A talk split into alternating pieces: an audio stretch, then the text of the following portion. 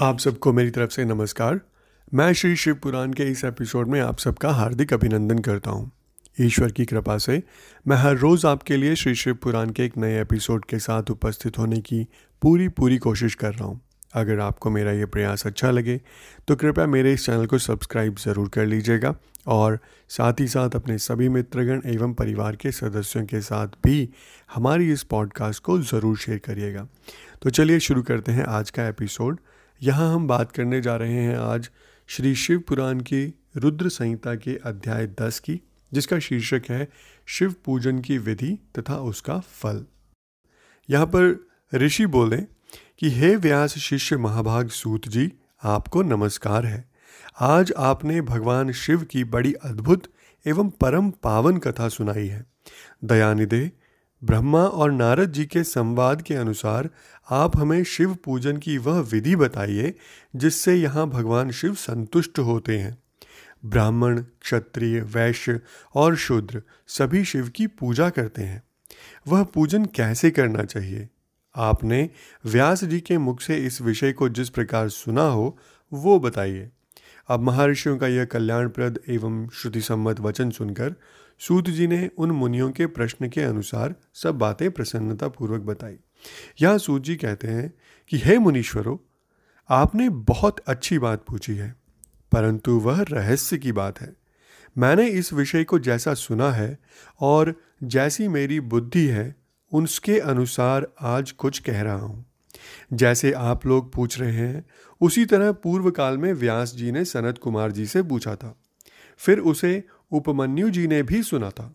व्यास जी ने शिव पूजन आदि जो भी विषय सुना था, उसे सुनकर उन्होंने लोकहित की कामना से मुझे पढ़ा दिया था। इसी विषय को भगवान श्री कृष्ण ने महात्मा उपमन्यु से सुना था। पूर्व काल में ब्रह्मा जी ने नारद जी से इस विषय में जो कुछ कहा था, वही इस समय मैं तुमसे कहूँगा, तुम ध्यान देकर सुनो। तो वो कहते हैं कि यहाँ पर ब्रह्मा जी कहते हैं, नारद जी से कि हे नारद, मैं संक्षेप से लिंग पूजन की विधि बता रहा हूँ, तुम सुनो। जैसा पहले कहा गया है, वैसा जो भगवान शंकर का सुखमय, निर्मल एवं सनातन रूप है, उसका उत्तम भक्तिभाव से पूजन करें। इससे समस्त मनोवांछित फलों की प्राप्ति होगी। दरिद्रता, रोग, दुख तथा शत्रुजनित पीड़ा, ये चार प्रकार के पाप अथवा कष्ट तभी तक रहते हैं जब तक मनुष्य भगवान शिव का पूजन नहीं करता। भगवान शिव की पूजा होते ही सारे दुख विलीन हो जाते हैं और समस्त सुखों की प्राप्ति हो जाती है। तत्पश्चात समय आने पर उपासक की मुक्ति भी होती है। जो मानव शरीर का आश्रय लेकर मुख्यतया संतान सुख की कामना करता है, उसे चाहिए कि वह संपूर्ण कार्यों और मनोरथों के साधक महादेव जी की पूजा करे। ब्राह्मण, क्षत्रिय, वैश्य और शूद्र भी संपूर्ण कामनाओं और प्रयोजनों की सिद्धि के लिए क्रम से विधि के अनुसार भगवान शंकर की पूजा करें। प्रातःकाल ब्रह्म मुहूर्त में उठकर गुरु तथा शिव का स्मरण करके तीर्थों का चिंतन एवं भगवान विष्णु का ध्यान करें। फिर मेरा, देवताओं का और मुनि आदि का भी स्मरण चिंतन करके स्तोत्र पाठ पूर्वक शंकर जी का विधिपूर्वक नाम ले। उसके बाद शैया से उठकर निवास स्थान से दक्षिण दिशा में जाकर मल त्याग करे। मल त्याग क्रिया के उपरांत हाथ पैर धोकर पूर्ववत शुद्ध मिट्टी ले और उसे लगाकर दांत साफ़ करे। फिर अपने वर्ण के अनुसार मनुष्य दतुअन करे। ब्राह्मण को बारह अंगुल की दतुअन करनी चाहिए। क्षत्रिय को ग्यारह अंगुल, वैश्य दस अंगुल और शूद्र नौ अंगुल तक की दत्वन करे।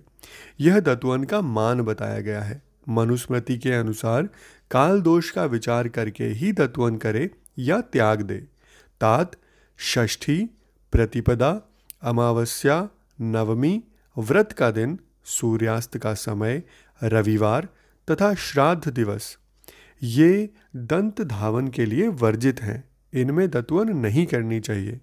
दत्वन के पश्चात तीर्थ अथवा जलाशय आदि में जाकर विधिपूर्वक स्नान करना चाहिए। विशेष देश काल आने पर मंत्रोच्चारण पूर्वक स्नान करना उचित है। स्नान के पश्चात पहले आचमन करके वह धुला हुआ वस्त्र धारण करे। फिर सुंदर एकांत स्थल में बैठकर संध्या विधि का अनुष्ठान करे। यथा योग्य संध्या विधि का पालन करके पूजा का कार्य आरंभ करें। मन को सुस्थिर करके पूजा गृह में प्रवेश करें।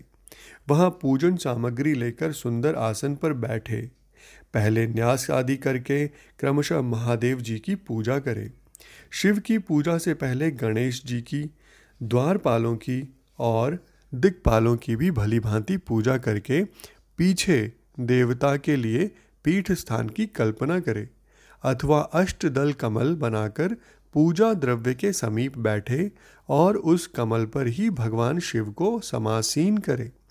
तत्पश्चात तीन आचमन करके पुनः दोनों हाथ धोकर तीन प्राणायाम करके मध्यम प्राणायाम अर्थात कुंभक करते समय त्रिनेत्रधारी भगवान शिव का इस प्रकार ध्यान करें।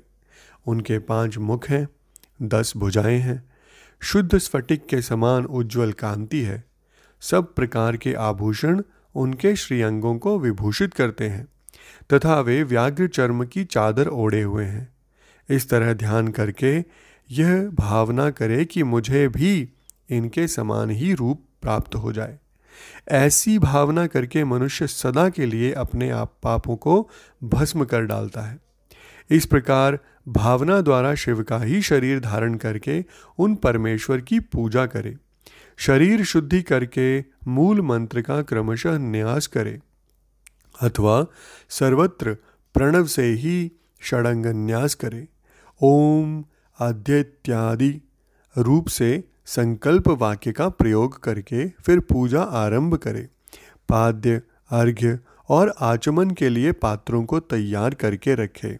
बुद्धिमान पुरुष विधिपूर्वक भिन्न भिन्न प्रकार के नौ कलश स्थापित करे। उन्हें कुशाओं से ढक कर रखे और कुशाओं से ही जल लेकर उन सब का प्रोक्षण करे। तत्पश्चात उन उन सभी पात्रों में शीतल जल डाले।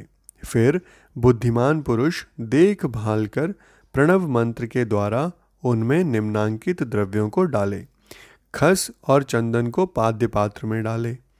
चमेली के फूल, शीतल चीनी, कपूर, बड़ की जड़ तथा तमाल इन सबको यथोचित रूप से कूट पीस कर चूर्ण बना ले और आचमनीय के पात्र में डाले।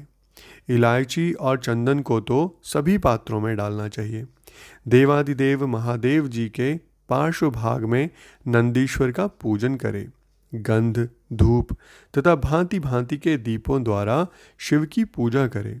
फिर लिंग शुद्धि करके मनुष्य प्रसन्नता पूर्वक मंत्र समूहों के आदि में प्रणव तथा अंत में नमः पद जोड़कर उनके द्वारा इष्ट देव के लिए यथोचित आसन की कल्पना करे।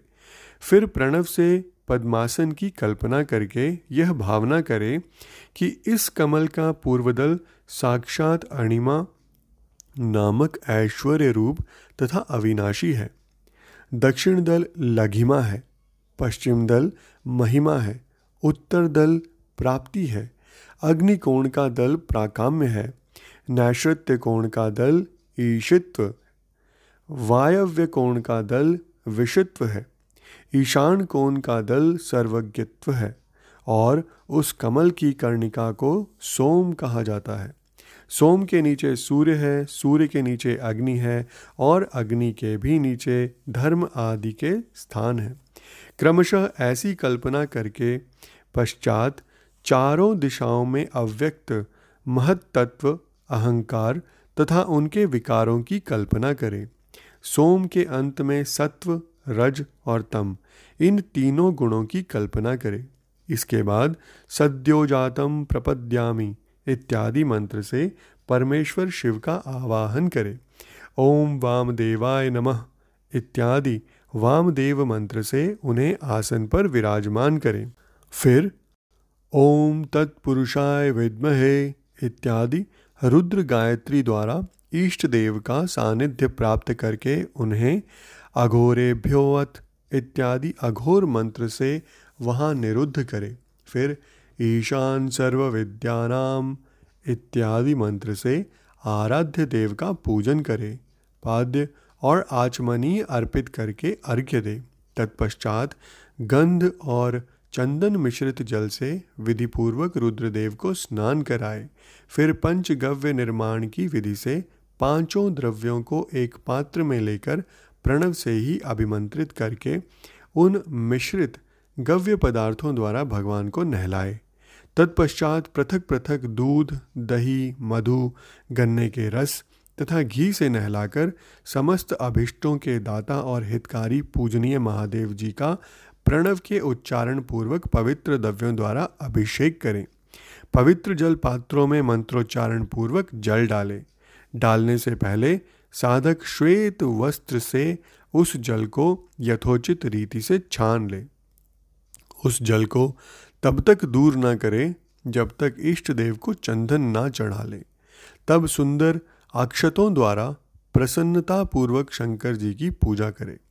उनके ऊपर कुश, अपामार्ग, कपूर, चमेली, चंपा, गुलाब, श्वेत कनेर, बेला, कमल और उत्पल आदि भांति भांति के अपूर्व पुष्प एवं चंदन आदि चढ़ाकर पूजा करें। परमेश्वर शिव के ऊपर जल की धारा गिरती रहे। इसकी भी व्यवस्था करे। जल से भरे भांति भांति के पात्रों द्वारा महेश्वर को नहलाए। मंत्रोच्चारण पूर्वक पूजा करनी चाहिए। वह समस्त फलों को देने वाली होती है।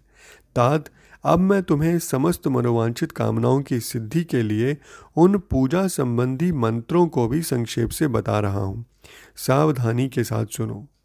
पावमान, मंत्र से वांगमय इत्यादि मंत्र से रुद्र मंत्र तथा नील रुद्र मंत्र से, सुंदर एवं शुभ पुरुष सूक्त से, श्री सूक्त से, सुंदर अथर्व शीर्ष के मंत्र से आनो भद्रा इत्यादि शांति मंत्र से, शांति संबंधी दूसरे मंत्रों से, भारुंड मंत्र और अरुंड मंत्रों से, अर्थाभिष्ट साम तथा देवव्रत साम से, अभित्वा इत्यादि रथंत रसाम से पुरुष सूक्त से, मृत्युंजय मंत्र से तथा पंचाक्षर मंत्र से पूजा करें।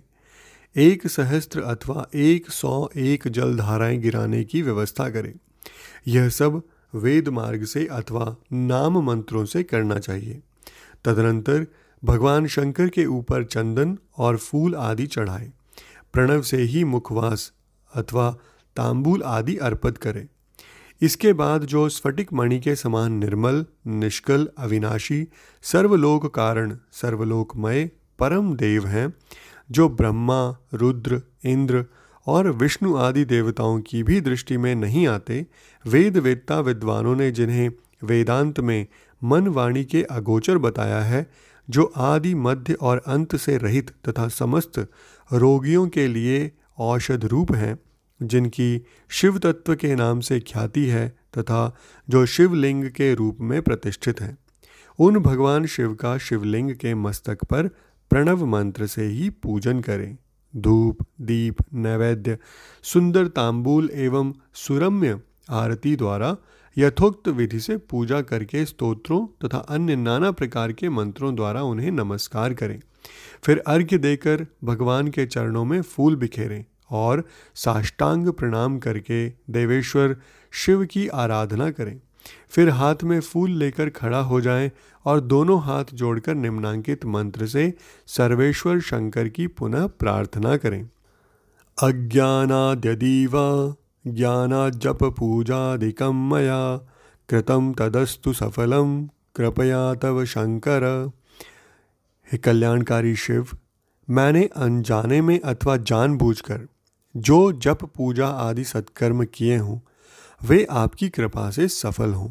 इस प्रकार पढ़कर भगवान शिव के ऊपर प्रसन्नता पूर्वक फूल चढ़ाएँ। स्वस्ति वाचन करके नाना प्रकार की आशीष प्रार्थना करें। फिर शिव के ऊपर मार्जन करना चाहिए। मार्जन के बाद नमस्कार करके अपराध के लिए क्षमा प्रार्थना करते हुए पुनरागमन के लिए विसर्जन करना चाहिए। इसके बाद आद्या से प्रार्थना होने वाले मंत्र का उच्चारण करके नमस्कार करें। फिर संपूर्ण भाव से विभोर हो, इस प्रकार प्रार्थना करें। शिवे भक्ति शिवे भक्ति, शिवे भक्तिर्भवे भवे, अन्यथा शरणम नास्ति त्वमेव शरणम मम। प्रत्येक जन्म में मेरी शिव में भक्ति हो, शिव में भक्ति हो, शिव में भक्ति हो। शिव के सिवा दूसरा कोई मुझे शरण देने वाला नहीं है। हे महादेव, आप ही मेरे लिए शरणदाता हैं। इस प्रकार प्रार्थना करके संपूर्ण सिद्धियों के दाता देवेश्वर शिव का पराभक्ति के द्वारा पूजन करें। विशेषतः गले की आवाज़ से भगवान को संतुष्ट करें। फिर सपरिवार नमस्कार करके अनुपम प्रसन्नता का अनुभव करते हुए समस्त लौकिक कार्य सुखपूर्वक करते रहें। जो इस प्रकार शिव भक्ति परायण हो, प्रतिदिन पूजन करता है उसे अवश्य ही पग पग पर सब प्रकार की सिद्धि प्राप्त होती है। वह उत्तम वक्ता होता है तथा उसे मनोवांछित फल की निश्चय ही प्राप्ति होती है। रोग, दुख दूसरों के निमित्त से होने वाला उद्वेग, कुटिलता तथा विष आदि के रूप में जो जो कष्ट उपस्थित होता है, उसे कल्याणकारी परम शिव अवश्य नष्ट कर देते हैं। उस उपासक का कल्याण होता है। भगवान शंकर की पूजा से उसमें अवश्य सद्गुणों की वृद्धि होती है। ठीक उसी तरह जैसे शुक्ल पक्ष में चंद्रमा बढ़ते हैं। मुनिश्रेष्ठ नारद, इस प्रकार मैंने शिव की पूजा का विधान बताया। और यहीं इसके साथ ही श्री शिव पुराण की रुद्र संहिता के इस दसवें अध्याय का समापन होता है। और इसके साथ ही आज का हमारा यह एपिसोड हम यहीं संपन्न करते हैं। अगले एपिसोड में कल आपसे फिर भेंट होगी। तब तक के लिए आज्ञा एवं आशीर्वाद दीजिए। ओम नमः शिवाय।